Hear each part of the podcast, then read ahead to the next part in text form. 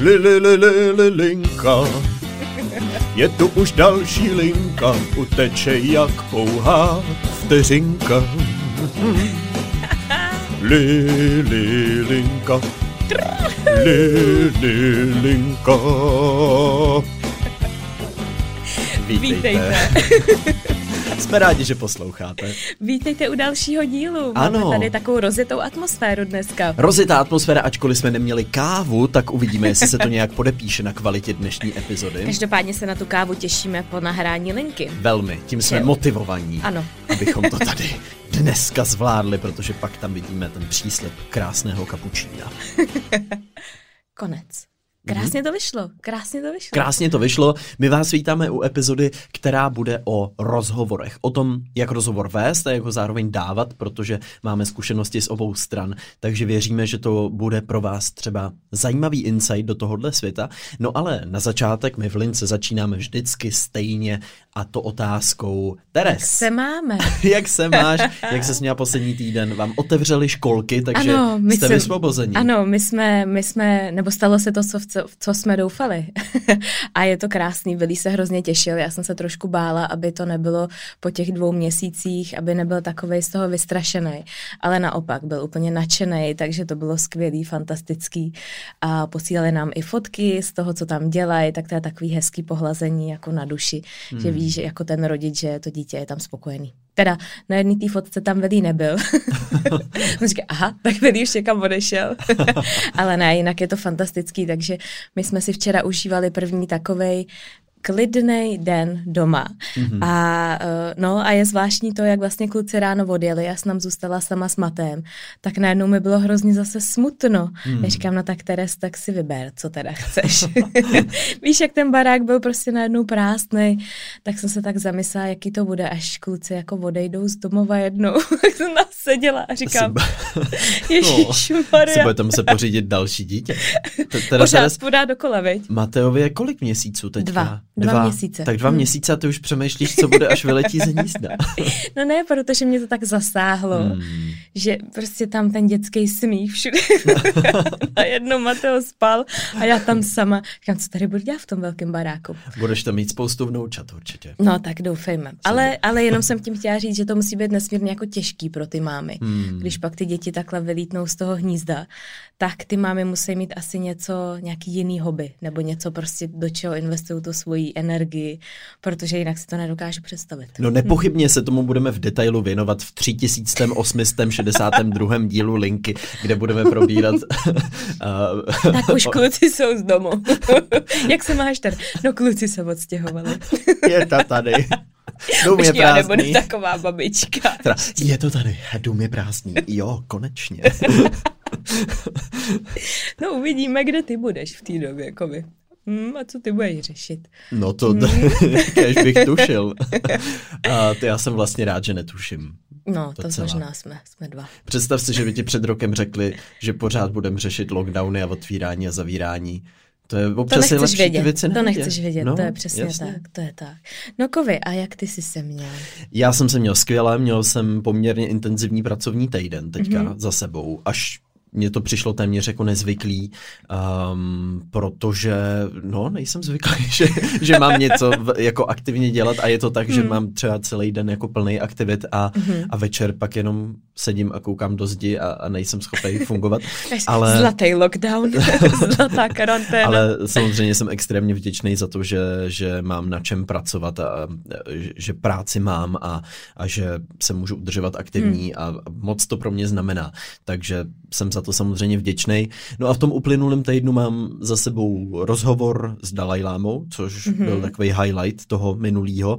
A, a potom vlastně příprava dvou videí na to navazujících. Vedl jsem teďka sérii rozhovorových podcastů, které budou mm-hmm. vycházet v dalších měsících, takže o tom se určitě dozvíte víc uh, za pár týdnů. A celkově mám pocit jako toho, že to byl aktivně strávený týden i s nedělí, která byla plná nic nedělání. Takže Mm.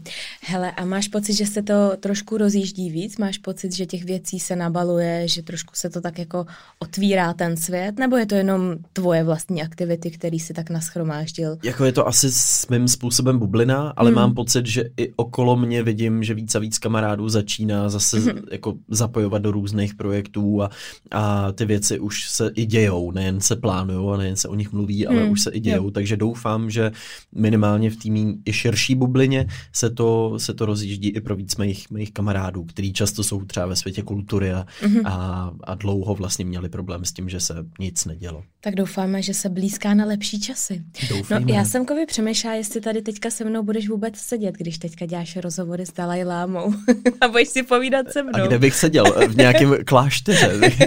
no ne, jestli, jestli jsem dost dobrá na to pak. Ježiš, samozřejmě, Teres. Uh, naopak rozhovor s Dalaj Lámou byl jenom rozcvičkou na dnešní linku. Jo, takhle. Uh, co máš, jaký máš plány teďka jo, do budoucna? to, to byl jenom rozcvička, to nevíš, co mě čeká. Takže teď přijde papež František a to bude teprve jízda. no tak jdem, to, jdem na naše hlavní téma a jdeme pustit znělku. No a naším hlavním tématem jsou rozhovory. A to nejen rozhovory, eh, které dáváme, ale i rozhovory, které vedeme. Teraz vzpomeneš si na svůj úplně první rozhovor, který jsi měla někomu poskytnout? Já ti nevím, možná to byl, jestli se to dá tak vnímat, jako rozhovor, možná to byl ten s Ondrou Vodným v autě. Po, Takový to po fake taxi. Ano, po vítězství blogerky. To asi nebylo fake taxi. Ne, ne, to nebyl fake taxi, ale víš, jak tě posadili do toho auta, ty jsi tam měl, ty si tenkrát měl řídit Hammer, či co? ano, jo, počkej, počkej, to byly ty, uh, jak ono se to jmenovalo, nevím, ale vlastně jeli jste spolu v autě a A jeli jsme za někým, mm-hmm. za nějakým naším sledujícím a já tenkrát jsme mu něco vezli, nějaký kafe, či co, donaty, mm-hmm. nebo co mm-hmm. takového. No tak to podle mě byl úplně můj první rozhovor, protože to bylo těsně po tom, co jsem vyhrála blogerku roku 2014, je to 2014, jo? Mm-hmm. Mm-hmm. A nikdy předtím jsem asi žádný rozhovor nedávala, pokud nepočítám třeba, nevím, na mistrovství Evropy, nějaká lokální místní televize, ti tam dá mikrofon před pusu, no tak jaký to bylo, ty tam celý udechaný, hm, bylo to fajn. tak uh, to byly tři věty vždycky. Tak tohle byl takový jako delší rozhovor. Tak to byl úplně takový první, mm-hmm. ale zároveň, nebo první, který já jsem pak viděla, a jak se třeba i vyjadřuju a nemohla jsem na to vůbec koukat. To si vzpomínám taky, že jsem říkala, je. Yeah. No, ono je to musí na tom zapracovat. Dost hmm. mimo komfortní, komfortní zónu běžného člověka odpovídat na otázky, kdy vlastně dopředu vůbec nevíš, co se tě ty lidi budou ptát a vzpomínám si, že, že ty první byly taky dost nepříjemný pro mě. Mm-hmm. Pamatuješ si na ten tvůj první? Já myslím, že můj jako první jako big deal byl na youtuberingu pro DVTV, kde oni tam no, byli. to je jiná liga. a bylo to s Filipem Horkým a já tehdy jsem byl strašně nervózní, protože DVTV měl úplně ultra hype, byly uh-huh. asi rok nový projekt a bylo to hustý a já jsem, já jsem měl z toho strašný obavy. A Do té doby to kolik byly... ti bylo? Kolik mě bylo? No bylo mě už, tyjo, 18-20 nějak tak. No. tak 18 nebo 20? Nevím, já, já nevím. Uh, počítám to v hlavě zpátky, to mohlo být tak pět let zpátky třeba, takže hmm, 18, hmm, 19, nějak hmm, kolem hmm. maturity, no, možná 18. No a co bylo, co bylo to nejhorší pro tebe, nebo z čeho jsi měl strach? Měl jsi strach, že řekneš něco špatně, no. nebo že nebudeš vědět, co máš odpovědět? No, nebo, že se nějak úplně že v tom tam jako... ztratím, až, nebo strapním, nebo něco taky, takový ty strachy, co člověk Aha. má, když má podniknout často něco nového, má vystoupit z té své komfortní zóny, tak většinou v hlavě si projektuješ ty nejhrozivější scénáře a realita pak často bývá o mnoho jako lepší. No a stalo se tam něco. A to bylo tenkrát, to bylo na youtuberingu, tak to bylo i na nějaký stage, ne? Že na to i lidi mohli koukat jo, přímo? Jo, to tam bylo jako živý publikum, no. Aha. A tak to bylo vlastně tak jako dvojitě eh, nepříjemný. že tam byli lidi. A, a já on... vím, že snad v prvních dvou odpovědích jsem si tam nějak hnedka protiřečil, jo, že to bylo. a chytil tě Filip za slovo? Nechytil, nebo? Ne, on byl hodnej. Byl hodnej. Byl hodnej, no. Tak uh, jako obecně tam všechny ty rozhovory byly s influencerama, mm-hmm. s youtuberama, s lidma, který obecně tehdy kor nebyli zvyklí na to dávat rozhovory nějakému jako médiu. A... Ale zároveň jsou zvyklí jako mluvit před kamerou a mluvit, to, to no, zase no, ale jo. je to sakra rozdíl. Jako to víš sama, když jsi potom byla v tomhle mm. rozhovoru, že najednou A, a no pozor, já jsem ale jela v autě s Ondrou Vodným, já jsem nebyla na stage z DVTV. Jo, to ale, je jiná liga. Ale, ale, ale ty, když mluvíš do té kamery, máš vlastní scénář, víš, že si hmm. to pak se stříhá, že tady se přeřekla, tak to vystřihne, že tady prostě si myšlenkama uběhla jinam, tak ještě jednou si to dám. No ale najednou v tom rozhovoru víš, že ty nejseš ten, kdo to bude stříhat a ty nejseš ta, která k tomu bude mhm. připisovat mm-hmm. titulek a dávat k tomu náhledový obrázek a nemáš vlastně kontrolu nad tím výstupem, hmm. což mě potom za malou chvíli přivede na takovou zajímavou myšlenkovou linku toho, jestli vlastně člověk v dobách sociálních sítí ty rozhovory potřebuje mm-hmm. a jestli v momentě, kdy v nějaký třeba kontroverzní situaci mu nemůžou spíš ublížit, než pomoct. Hmm. To, je, to je dobrý téma a velký téma i, i v cizině. Poměrně dost se to řeší, obzvlášť už ve, u velikých influencerů, který třeba už odmítají komunikovat s médiama a chtějí ten tu jejich story prodat prostě těm svým fanouškům. Na druhou stranu hmm. to je poměrně logický. Ty dáš, ty dáš rozhovor, ale tím v podstatě dáváš tak trochu v šanc to, co se s ním bude dít dál, protože opravdu v momentě, kdy se zapne a vypne kamera, nebo když se zapne a vypne diktafon, tak tam začíná a končí ta tvoje moc nad tím. Můžeš to autorizovat v momentě, kdy je to psaný text, tak je to i častý, že ti to pak pošlou, ty se k tomu můžeš vyjádřit, ty si tam, protože často ty odpovídáš minutu a půl, oni to musí hodně zkrátit, mm-hmm. hrozí, že tam třeba unikne něco v tom kontextu. No ale u těch videí často potom, když je to třeba DVTV seznam zprávy, tak přijde editor a tomu rozhovoru přilepí nějaký titulek. Mm-hmm. A tam občas dojde teda jako ke strašným, strašným věcem. To je pravda. Je pravda, že máš rozdíl mezi těma videorozhovorama, který třeba v DVTV nejsou stříhaný a pak jde prostě opravdu zazní všechno, co řekneš. Hmm. Ale pak, když jsou třeba psaný rozhovory, tak tam se s tím dá velmi jako šachovat.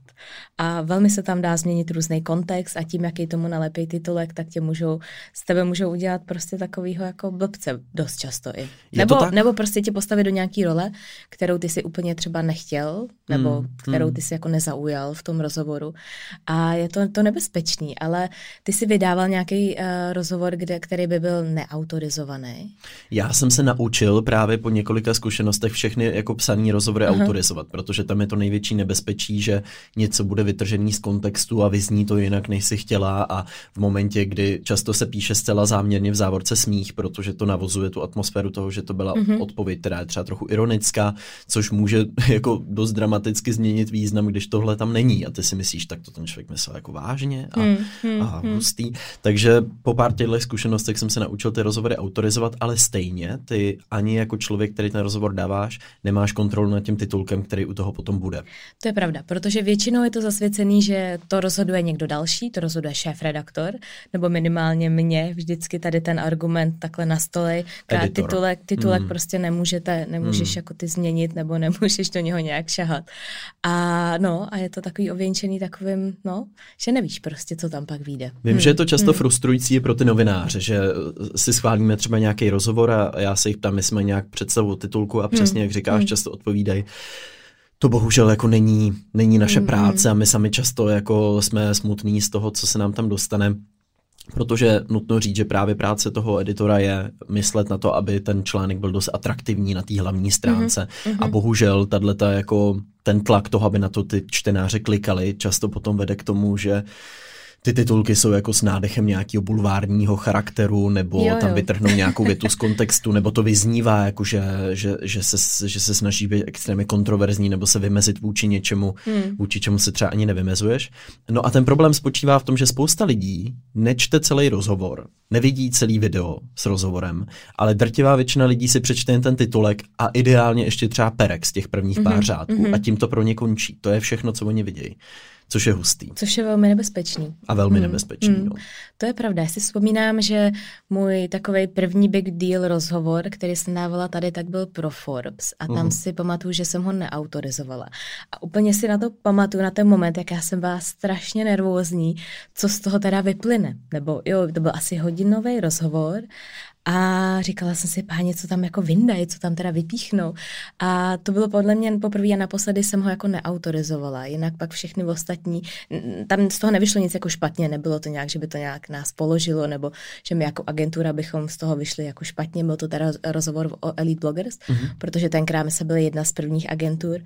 A ale od té doby autorizuju a je to, je to opravdu strašně důležitý, protože, protože se bojím, no. A kdo s tebou udělal vůbec nejlepší rozhovor podle tebe? No, Daniela Drtinová v DVTV, to není, není nic podle mě lepšího, přestože já jsem ho neviděla nikdy, já jsem pořád nese, nesebrala sílu se na to podívat. Mm-hmm. Ještě tak počkám dva, tři roky, abych se na to koukla. Jednoznačně ona, i když mm. mě tam jako drtila, což je což je normální a běžný. Drcení s Danielou, no jasně. a, a to, je, to je DVTV, na to jsem byla připravená, ale myslím si, že nic lepšího asi nebylo. Já mám spoustu takových rozhovorů, kdy lidi se pořád ptají na to stejný mm-hmm. a mě to strašně nudí a přijde mm. mi, že vlastně už ty lidi to slyšeli tisíckrát a že spoustu novinářů, který opravdu prostě se tě pořád ptají na ty stejné věci a vlastně neudělají si tu rešerši, neudělají si ten research od toho, jaký teď si rozhovory už dával nebo nedával a pořád se to prostě točí dokola a já si říkám, tak to ne, no. Hmm. Takže už jsem docela i hodně jakoby vybí, vybíravá v tom, komu ten rozhovor dám a komu ne, ale ne, že se tady sypou jako nabídky tomu, abych dávala rozhovory, to zase, aby to takhle nevyznělo. Ale ty máš nějaký takový klasický otázky, které vždycky přistanou. No ano, já, jako, jak jsem přišel na to, že chci natáčet na YouTube a kde beru inspiraci a, a co bude mým dalším videem a takovýhle ty otázky, které se opakujou. Hmm. Um, ale já k tomu zase, jako v prvních letech jsem k tomu přistupoval tak, že já skrz ty rozhovory mám příležitost lidem, kteří normálně na té platformě nejsou, přiblížit, co je to YouTube, co je to YouTuber, hmm. co je to dělat videa na YouTube. Takže jsem i přijímal jako samozřejmost, že prostě se budou neustále opakovat tyhle ty rozhovory, kde budu polopatě vysvětlovat, že je to o tom, že přijdu hmm. na platformu jménem YouTube, která je na internetu, tam nahraju video zhruba na 10-20 minut, kde prostě hmm. o něčem mluvím, nebo dělám tohle a lidi stejně jako televizi si zapínají YouTube a v podstatě jsem polopatě tohle to vysvětloval, ale bral jsem to svým způsobem jako možnost přiblížit těm lidem, kteří třeba by to jinak jako se k tomu nedostali, tuhle tu platformu. Nebo i ve Starens, když jsme byli s Markem mm-hmm. Ebenem, mm-hmm. tak jsem to bral jako možnost ukázat tenhle ten generační jako rozdíl a zároveň společně jsme tam představili třeba, nevím, co je to let's play, nebo proč není mm-hmm. mezi let's playem takový rozdíl, jako třeba mezi tím, když se táta kouká v televizi na fotbal, jo? Mm-hmm. Což najednou máš možnost mluvit třeba k milionu lidí, široký veřejnosti, mm. a mít možnost jim tyhle ty věci ukázat je super. Ale samozřejmě mnohem radši mám ty rozhovory, který předpokládají, že ten čtenář už něco málo ví, mm-hmm. anebo se minimálně nebojejí do nějakého konkrétního bodu, místa uh, a, a, a jsou vlastně zaměření na něco konkrétního. Nejhorší mm-hmm. je, když ten, ten člověk v rozhovoru, který je třeba na pár, na pár jako stránek nebo na pár odpovědí, se snaží pojmout všechno a vlastně nepojme nic. Hmm. Nebo totálně povrchně, tak, že by si to mohla přečíst na Wikipedii a, a dozvěděla by se možná víc. Hmm. Hmm. No, přemýšlím, dával si ty rozhovory určitě jo, ohledně knížek. Co, co tam třeba hmm. bylo jinýho v momentě, kdy vlastně ty už si nebyl ve škatulce youtubera, ale spisovatele nebo youtubera, který napsal knížku. Uh, v čem tohle třeba bylo jiný? Protože to bylo možná i taky jiný publikum nebo do jiných jako sfér hmm. trošku toho světa. No, tak ta, tam to bylo právě hlavně o tom procesu toho psaní, což mě bavilo, protože mm-hmm. málo kdo se tě ptá na to, jak probíhal proces tvoření nějakého videa. Um, a mě to bavilo mnohem víc, protože ta, ta knížka pro mě byl hrozně jako intimní, důležitý, mm. dlouhodobý projekt, ať už ta první nebo ta druhá. A mluvilo se mě o tom jako, jako hrozně fajn vlastně mm. a příjemně. A bylo to jiný v tom, že tam opravdu předpokládáš uh, diváka, který je asi sečtělej, intelektuální, zajímá ho prostě ten kreativní proces a je to asi pro mě zajímavější, než třeba dávat rozhovor právě pro nějakou širokou veřejnost, o tom zase znova představovat, co dělám. A ty předpokládám, ale hmm. taky dělala rozhovory o knížce. Jo, jo, jo, a jsou, a jsou, jo, přesně jak říkáš, je to takový čerstvější, hmm. když vždycky ten rozhovor začínal. Jak jste se dostala do Osla? vždycky začínal, nebo jak vás to napadlo, jak vás napadlo napsat knížku. Hodně, taky jsou tam prostě uh, věci, které se pořád opakují dokola. U mě to bylo hodně, jestli ta knížka kopíruje můj blog, jestli jsou tam třeba nové věci, nebo jestli jsou to jenom přepsané texty z toho blogu do knížky, což mě vždycky tak trošku jako pobouřilo. Nicméně to chápu, tady tu otázku, protože uh, opravdu dost často se lidi mysleli, že já jsem jenom vzala psaný text z blogu a tak jsem ho jako nasázela do knížky a vydala jsem knížku. Protože pozor, to hmm. dělají sloupkaři často tohle, hmm. jako novináři, hmm. že oni vezmou soubor prostě sloupku z posledních tří let, vyberou ty nejlepší a udělají z nich hmm. knihu, takže zas na druhou stranu chápu, když potom nějaká novinářka v 60 k tomu přijde a řekne si, no tak to bude klasická sloupařka tohle, akorát z blogu. Akorát se jmenuje blogerka. Kopírovat, vložit, no to známe. tak já se jí zeptám, jak se dostala do Osla, jak dlouho to kopírovala a mám to hotový, tak příprava dvě minuty hotovo. Počkej, měl jsi někdy nějaký fopa, kdy se ti někdo zeptal na úplně nějaký jako nesmysl? Nebo něco, co vůbec nedávalo jako... Jo, jo, jo, bylo to pro regionální televizi jednu a mysleli si, že jsem Jirka Král. A já jsem je v tom čtyři odpovědi udržoval v té představě. A dodnes nevím, jestli přišli na to, že jsem byl anebo nebyl Jirka Král. Jestli fakt nevyšel nějaký potom článek Počkej, v regionálním opra- ty jsi to neřekl jo, teda, jo. ty jsi to neřekl. Já jsem říkal, jo, jasně, uh, dělám let's play prostě a mám merch a, a s bráchou děláme tady Zetko v kotvě a je to super a baví mě to. A, a tak se mějte hezky a nashledanou. Mě, mě, mě by a ta, ta, paní byla taková, a, a, dobře, dobře, ano, ano. A ty kšeltovky s tou korunou, to je jako král. Já jsem říkal, ano, to je jako král, samozřejmě. Tam ta idea byla jasná. A vlastně to přišlo hrozně roztomilý. Podle mě to četlo třeba šest lidí. Ty jsi vydával za někoho jiného. Hmm. Ne, ona mě vydala za někoho jiného a já jsem s tím souhlasil. tam jenom tak. Je to asi jako, když mě fanoušci potkají na ulici a ptají se mě, a ty seš Kovy nebo jeho brácha? A já jsem ze srandy často říkal, já jsem jeho jednovaječný dvojče, nebo já jsem jeho brácha. A oni pak vždycky říkají, no jo, no jo. A jeden chlapeček mě potom řekl, no jo, vypadáš jinak, tak hůř. A od té doby už to neříkám. A je to. A je to. Karma. Karma. Karma ano. je zdarma. Ano. Máš to. Ty jsi měla nějaký fópa v rozhovoru, kdy přistála třeba nějaká otázka, která byla úplně jako mimo? Mě vadí, když mě ty lidi se snaží dostat do nějaký jako situace, když třeba cítí, že se tak jako hlídám, že odpovídám velmi jako uměřeně nebo velmi kontrolovaně. A vadí mi, když se mě jako snaží prostě, jo, že někdo to opravdu umí tě tam takhle jako dostat. Nevím, tak uh, občas se hodně jako, dost často se ptají uh, na manželství, na to, jaký to je, jestli jako, jaký to je, jestli to je pořád tak ideální a vidíš na nich, že prostě potřebují a chtějí, abys tam jako něco řekl. Jo. Ukaž mě tu temnou stránku. No ne, tak Nebourám se... ti tu skořápku. No ne, mě se jednou někdo zve, jestli oni prdí v rozhovoru. jako jo, já tak říkám, počkej. no, tak pozor, ne, tak to takový odlehčenější, jo, ale no tak řekni na něj něco, jako co je teda, no tak má. No, to se ti neptala Daniela Drtinová, ne. předpokládám. ne, to ne. A prdí váš manžel? Tak to si myslím, že bych se orosila tam. Ono už tak ty světla tam v DVTV jsou teda dost šílený. Takže moje největší zaměření v DVTV bylo, abych se neleskla. Já jsem mě, to byl můj úkol jako dne. Mm-hmm. A, a teď jsem tam přišla, jak jsem tam viděla ty obrovský světla. Jsem v životě takovýhle to tady nemáme ani náhodou. To je třeba desetinásobně horší. A teď já říkám, no tak to je váha, já se tam budu lesknout prostě. To bylo moje největší zaměření. já jsem ten rozhovor viděl, ale nevzpomínám si, že by se sleskla. No ne, takže... protože já mám pořád v sobě zakořeněnou tu sama doma, v ten živý vstup, kdy jsem si ráno, abych prostě to byl podle mě můj první živý vstup a já si ráno, abych jako byla hezčí, tak jsem si dala takový olejček pleťový. No, Chápeš? A já jsem tam byla úplně lesklá, tam jak se odpočítával ten čas, tak prostě tam jenom někdo z té produkce zařval, Ježíš, ta blondýna se strašně leskne. A bylo to tři, dva, jedna, živý vstup a já tam také jsem šla do živého rozhovoru prostě úplně, no ach jo. Takže Shine to je, bright like a no, no, ale já to mám v sobě a to je moje největší můra, evidentně. Je pravda, že Teres to má opravdu sama doma jako velký trauma. Vždycky, když někde začne hrát pídam, tak já se orosím. Tak se začne lesknout. počkej, a počkej, stalo se ti někdy něco takového, že bys jako vzezřením vypadal nějak zvláštně v nějakém rozhovoru nebo v něčem? No ne, mně se stalo ještě jedna věc totiž. Vzezřením vypadal zvláštně? No v nějakém rozhovoru třeba, který byl živej a ty s tím nemůžeš nic dělat. A sedíš tam před tou kamerou. No já jsem byl jednou v košili, která vyvolávala tu interferenci v kameře, takže to vypadalo.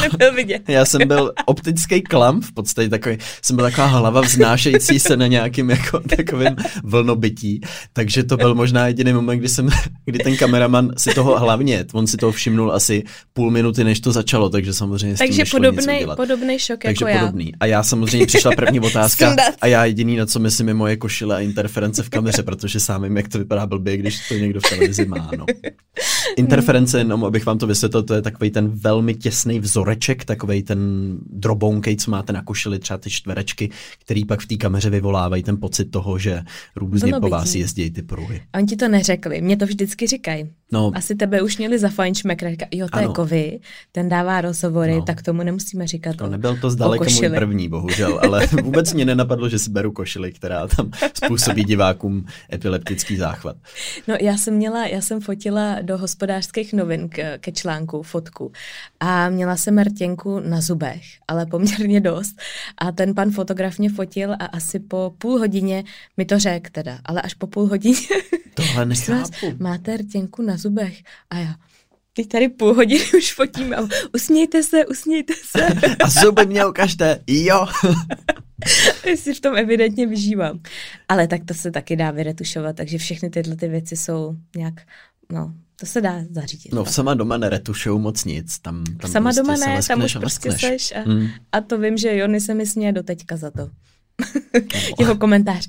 She's shining. no Did a... they forget her makeup? no a Teres, nějaký rozhovor, který by si sama vedla? Uh-huh. Mm, čeveče, asi, ty jo, za stolik ne, to já nejsem takovýhle člověk, který vede rozhovory nebo um, vzpomínám si velmi matně. Ne, ne, ne, to ne. O tady v Lince vlastně. O toho seš tady ty, Dvakrát. kovy. O toho seš tady ty. Ne, mě hrozně zajímá, abych se tady tím tématem chtěla z, z, samozřejmě dostat až tady k tomu highlightu tvýho minulého týdne. Mm-hmm. Já se musím přiznat, že já jsem si poměrně dlouhou dobu myslela, že je to vtip. Já jsem ti to nevěřila. Mm-hmm. A myslela jsem si, že je to jeden jako z kovyho vtípků. Až pak mi to přišlo takový, aha, tak možná. A vlastně, no, tak to se musím jako přiznat, že jsem si myslela, že snad že tady všechny humor. tahal jako za uši. Nicméně to vůbec není nic, co bych ti jako nevěřila, jenom tak tě mám zaškatulkovanýho Já jsem vtipálek. Jako humoristu. No, ano. tady rozhovor s Dalajlámu. No mě to hrozně zajímá, jaký to vlastně bylo, jak jsi k tomu přišel, co se vlastně tam stalo úplně na začátku mm-hmm. a, a tak. No hele, já jsem si taky myslel, že je to vtip. Hlavně na začátku já jsem dostal nabídku vést exkluzivní rozhovor s VIP osobností. Takže samozřejmě, já jsem to vysvětlila v mém posledním videu mm-hmm. na mhm. YouTube ve všeho chutě, že jsem začal přemýšlet. No to jsem VIP viděla. Osobnosti. No kvůli tomu jsem se podívala po dlouhé době na tvoje video. No a fungovalo to ten teaser, dobrý jo, je to. ale a já si myslím, že jsem, že jsem teda ryba, která se let kdy na něco chytí. No, fungovalo to. No jo, ale takže já jsem samozřejmě přemýšlel o českých nějakých celebritách, osobnostech, kdo by to mohl být a až potom mě řekli, že by to měl být teda Dalai Lama, jeho mhm. svátost. Mm-hmm. A já jsem říkal, jak, jako, že jsem vůbec si nemyslel, že by to bylo opravdový, mm-hmm, nebo že by mm-hmm. se to mohlo stát. A hlavně jsem zprvu myslel, že to bude jako osobně, že mm-hmm. on nějak jako přiletí, ale pak mě samozřejmě došlo, že přes jeho věk a ještě s covidem a tímhle vším by to bylo jako prakticky nerealizovatelný, obzvlášť s tím, že on je v Indii, kde teď ta situace mm-hmm. je jako velmi komplikovaná, takže to proběhlo přes Zoom, on tyhle ty rozhovory v poslední době dělá docela často přes Zoom mm-hmm. s mhm. různýma třeba klimatickýma věcema, pak prostě s nějakýma novinářema, pak za s nějakýma studentama, takže oni vlastně využívají to, že oni mu tam udělali takový studio, kde mm-hmm. on mhm. vlastně je a spojuje se s těma lidma takhle jako na dálku. Má i vlastní YouTube kanál, kde má víc odběratelů než já, logicky, tak Dalai Lama. A tam právě některý tyhle rozhovory mm-hmm. přidávají ti lidi od něj. Není to tak, že by si Dalai Lama sprat, eh, jako ve Sám, svých... tak co udělá večer? ve, ve, svých, ve svým poženaným věku spravoval vlog. Instač a, a točil vlogy, to zase hmm, ne. Hmm. No a co ti teda jako první problesklo hlavou, když jsi se ujistil, že je to opravdový, že to není žádný vtip? No, že se musím snažit, aby to bylo co nejlepší, že mě čeká spousta práce, že to rozhodně nebude příprava na pár hodin, ale na, mm-hmm. na mnoho dní a já jsem se snažil nakoukat rozhovory, eh, četl jsem eh, části několika jeho knih, abych byl v obraze, hlavně abych si zvyknul, jakým způsobem odpovídá. Mm-hmm. Tam je taky důležitý myslet na to, že musíš velmi pomalu a srozumitelně jednoduchou angličtinou, aby mm-hmm. on mhm. tomu rozuměl. Mm-hmm. A obzvlášť ještě, když je to na dálku, tak uh, a ten zvuk horší. je často, mm. často horší, mm. tak o to mm. opatrnější musíš být. Takže to trochu zní, že mluvím jako robot tam v tom rozhovoru, ale je to hlavně proto, aby, mm-hmm. aby tomu jeho svatost porozuměla. No a, a potom taky ten rozdíl mezi tím, když on ty rozhovory dává osobně lidem, mm-hmm. který za ním přeletějí nebo tam jsou, jsou. A když je dává takhle na dálku, samozřejmě jako to je prostě desetiprocentní, co by to mohlo hmm, být, kdyby to hmm. bylo tam, ale já jsem samozřejmě strašně vděčný aspoň za takovouhle možnost. No a bylo to v rámci teda, můžeš už prozradit v rámci jakého projektu to bylo? Bylo to v rámci projektu Evropské dialogy Václava Havla, což je hmm. konference, kde každý rok ji pořádají, mají tam několik hostů a tenhle ten rozhovor jí bude ze záznamu v podstatě otevírat. Bude to 30 mhm. nebo 40 minut, podle toho, jak moc tam budou stříhat a a uh, já to budu dávat jako linka typ týdne, takže když tak odkaz najdete v popisku samozřejmě. Výborně, no a kdy to bude možný? Bude to 11. května tak a potom by to mělo být tam ze záznamu ještě minimálně dva týdny exkluzivně mm-hmm. ke zhlédnutí. Udělal jste nějaký vtípek, kovy? Ano, uh, já jsem se samozřejmě snažil, protože vím, že jeho svatost uh, má ráda, když ji vlastně nikdo nebere vážně, nebo Jasně, ne, že by ji nebrali vážně, ale, ale není to prostě sterilní formální rozhovor, jakože já jsem tady novinář a vy jste tady ale má rád vlastně, když se to podpálí nějakým vtípkem, takže... Tak co jsi tam dal se vtip? To nemůžeš si prozradit, nebo můžeš? No moc ne, tak my jsme se tam samozřejmě několikrát smáli, což bylo hrozně fajn. A... To musí být krásný pocit, když rozesměješ Dalajlámu. Ano. To a, podle mě, no. to už není nic lepšího v životě. No nebylo to tak, že bych mu vyprávěl anekdotu, protože to se snažil jeden australský novinář. Nedělám si legraci, jeden australský novinář Dalai Lámovi vyprávěl anekdotu, že přijde Dalai Lama do pizzerie a objedná si jednu se vším. One with all.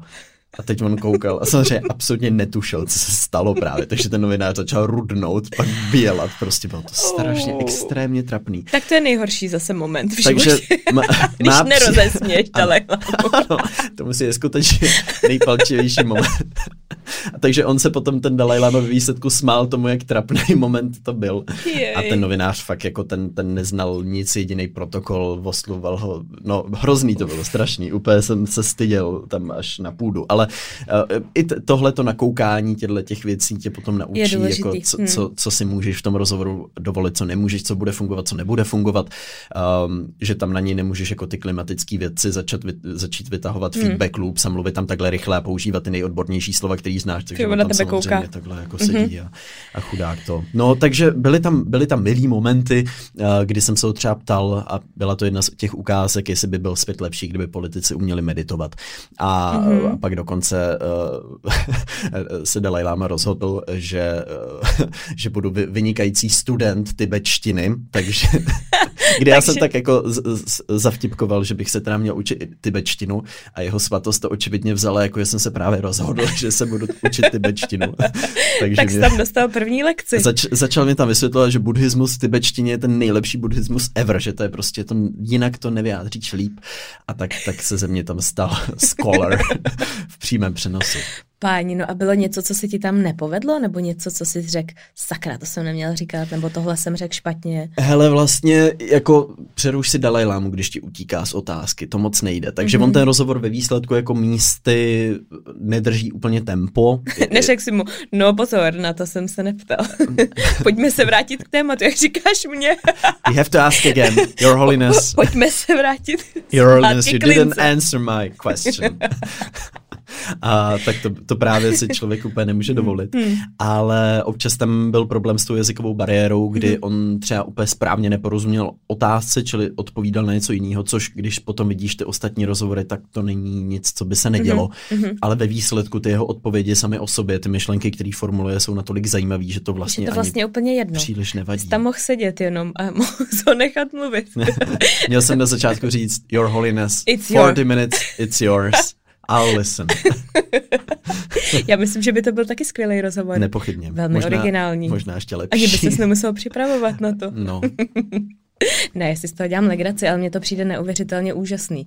Opravdu si myslím, že to je jako jedna z takových, to už není asi nic víc, s kým by si mohl dělat rozhovor, nebo napadá tě někdo ještě? Je spousta lidí, se kterými já bych hrozně rád udělal rozhovor, různý filozofem, myslitelé, lidi, kteří jako obdivují za ty ale myšlenky. nejsou. Jo, jo, jo spousta jako dobře. současných uh-huh, myslitelů. Uh-huh. Ale, ale samozřejmě prostě dělat rozhovor s Dalajlámou mě přijde jako dělat rozhovor s královnou nebo s kapitolou dějin, prostě s hmm, člověkem, hmm, se kterým ten tvůj mozek ti ani nedovolí si myslet, že by to byl někdo, s kým by ses mohla potkat, nebo s kým bys mohla promluvit, nebo hmm. se ho na něco někdy zeptat, protože to je přece člověk, který tady vod, jako v mý hlavě vody jak živa byl, protože už je tady tak dlouho, hmm. nebo ten statut Dalajlámy. A ještě s tím, že on je patrně poslední Dalajláma, tak to je, to tomu dodává ještě, mně přijde trochu víc. E- exkluzivity.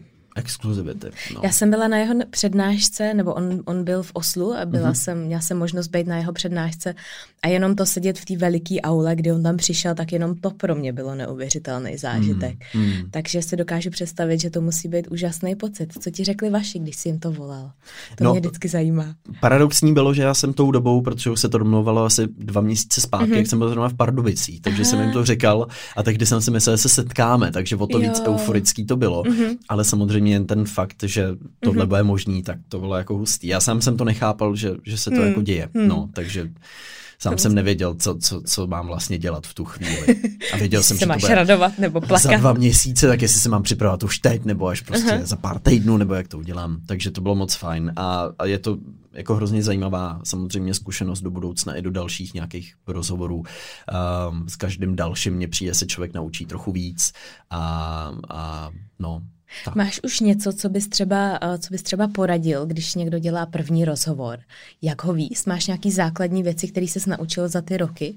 Co je hodně důležitý? Naučil jsem se, no, se držíš? že není vůbec špatný, když člověk ví, jak bude znít odpověď což se mm-hmm. může povíst velmi jednoduše, když se udělá dobrou přípravu, když mm-hmm. tuší, jaká bude odpověď, protože pak tuší, jakým na to směrem se ten rozhovor bude mhm. ubírat. Mm-hmm. A největší chyba, co dělají začátečníci, je podle mě, že si připraví seznam otázek, vlastně nevnímají, co jim ten druhý říká a jen pokračují mm. otázku za otázkou, což mě se párkrát stalo třeba s nějakýma studentama nebo tak.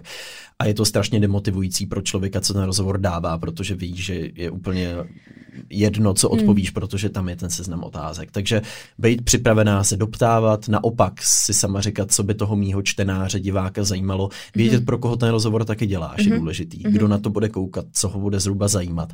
A nemyslet jako sobecky na sebe, ale spíš na, na toho člověka, který si má ten rozhovor užít. No a tak je to hodně o tom potlačit nějaký ego svoje, protože ty mm. v tu mhm. chvíli nejseš ten nejzajímavější člověk v místnosti nebo v článku. Ty jsi ten druhý nejzajímavější. Mm. A, a tvůj úkol je naopak připravit ty podmínky tak dobře, aby vzniknul co nejlepší rozhovor. Mm rozhovor. Je pravda, že to se mi stalo poměrně často, že lidi jedou podle otázek a úplně na nich vidíš, že vlastně oni tě neposlouchají. Mm-hmm. A to je podle mě nejvíc frustrující věc, když dáváš rozhovor, že vidíš, že ty lidi tě neposlouchají a ty mm-hmm. třeba už něco odpovíš v jedné otázce a oni o tři otázky později se zeptají na to stejný. A teď nevíš, jako jestli jim to tak jako dá. Dáváš těm lidem zpětnou vazbu pak?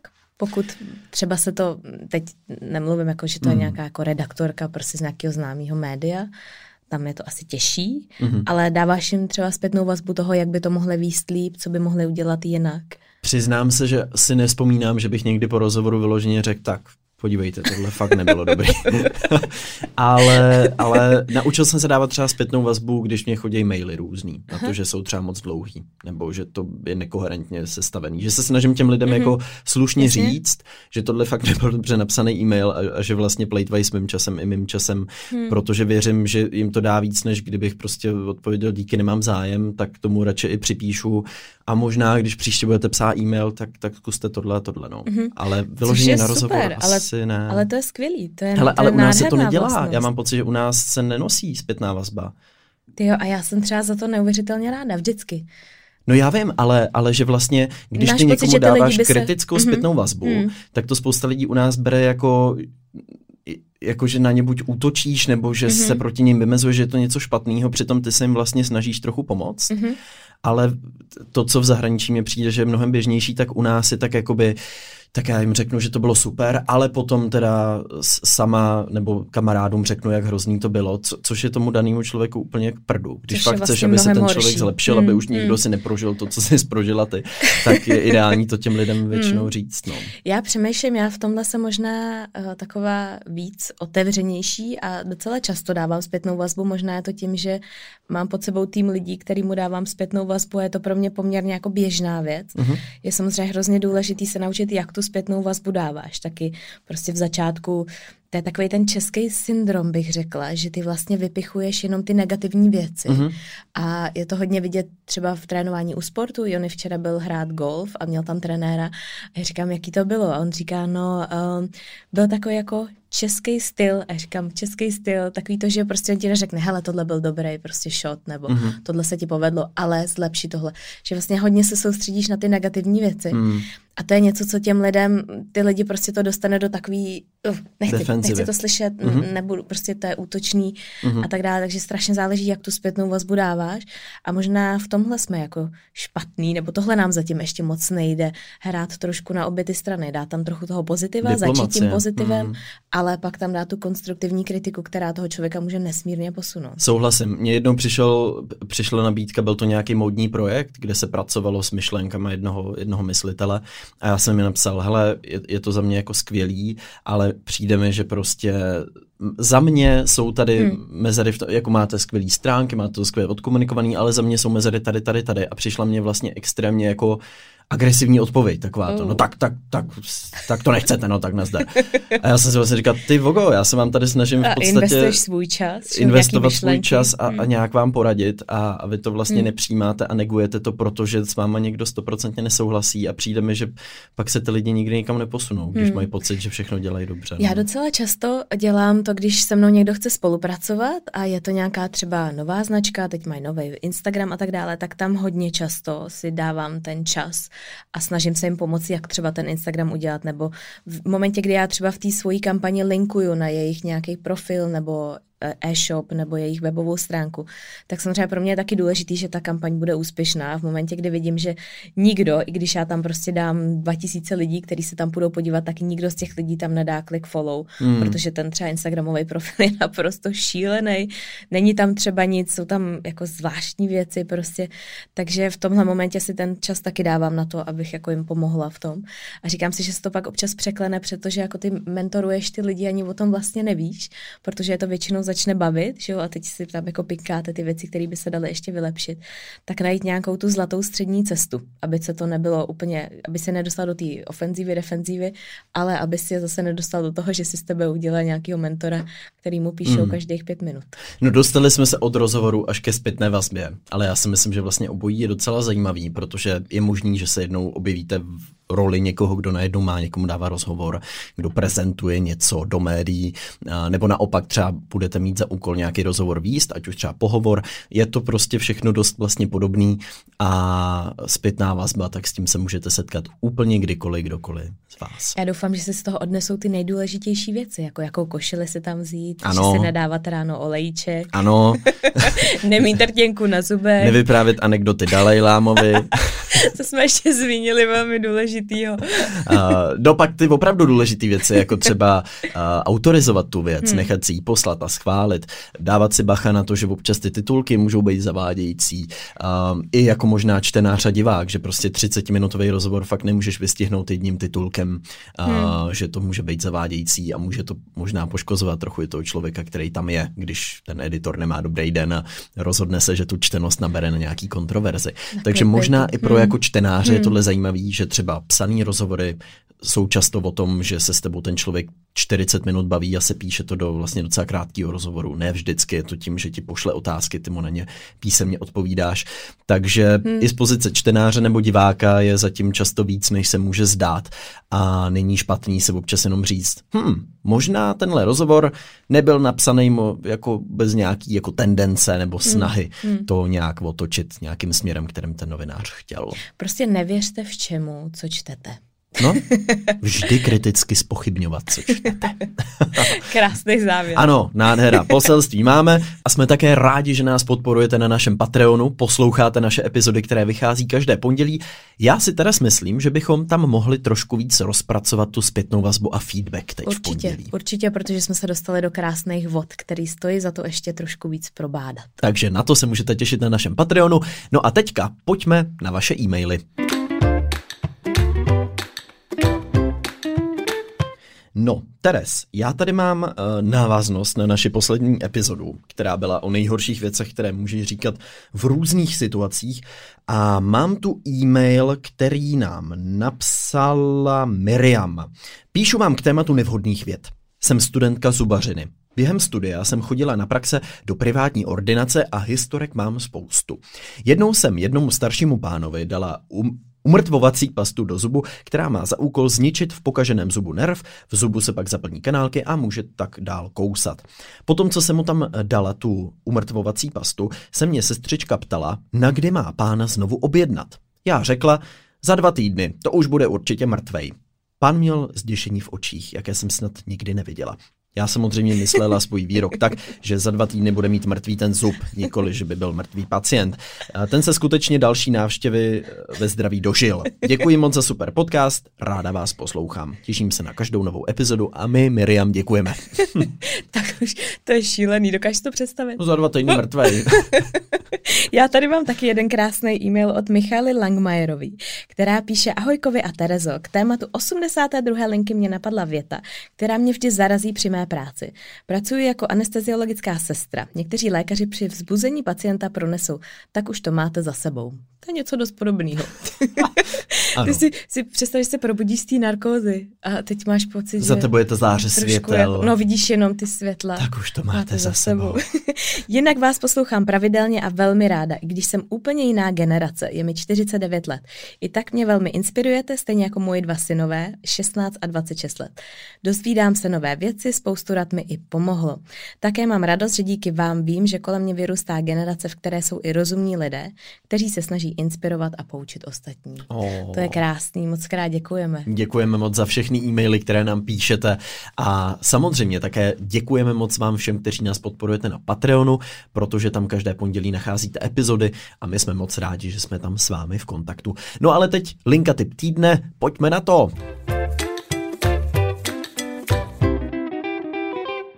Pozor, Teres viděla film. Oh, ne. Ale uh, nutno dodat uh, tvoje slova, že ne celý teda. Mm-hmm. Protože my jsme se ho pořídili, koupili jsme ho, ale ty si ho koupíš jenom na 48 hodin. A, já, jsem, a já jsem ho nedala. No mě ne, jo, teda mě jo, Jony mu ne.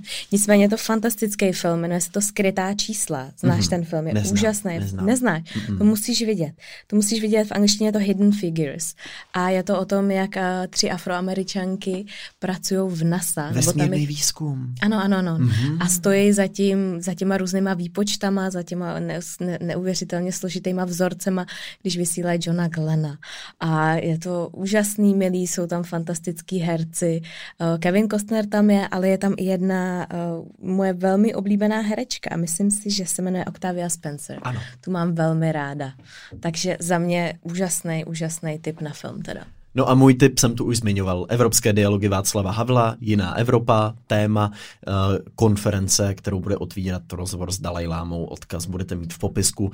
Budu rádi, když se naladíte a zároveň se dozvíte víc o tom samotném projektu, protože je na to navázán projekt, kdy vznikala série asi 30 rozhovorů s lidmi těsně před uh, sametovou revolucí v hmm. Maďarsku, Polsku, Československu, takže ty výpovědi těch lidí, je tam Václav Havel, ale jsou tam i různí lidi ze zahraničí a často obyčejní lidé a ty jejich výpovědi nejsou zkreslený nějakou nostalgií. Je to prostě v tu danou chvíli před tím pádem železní opony.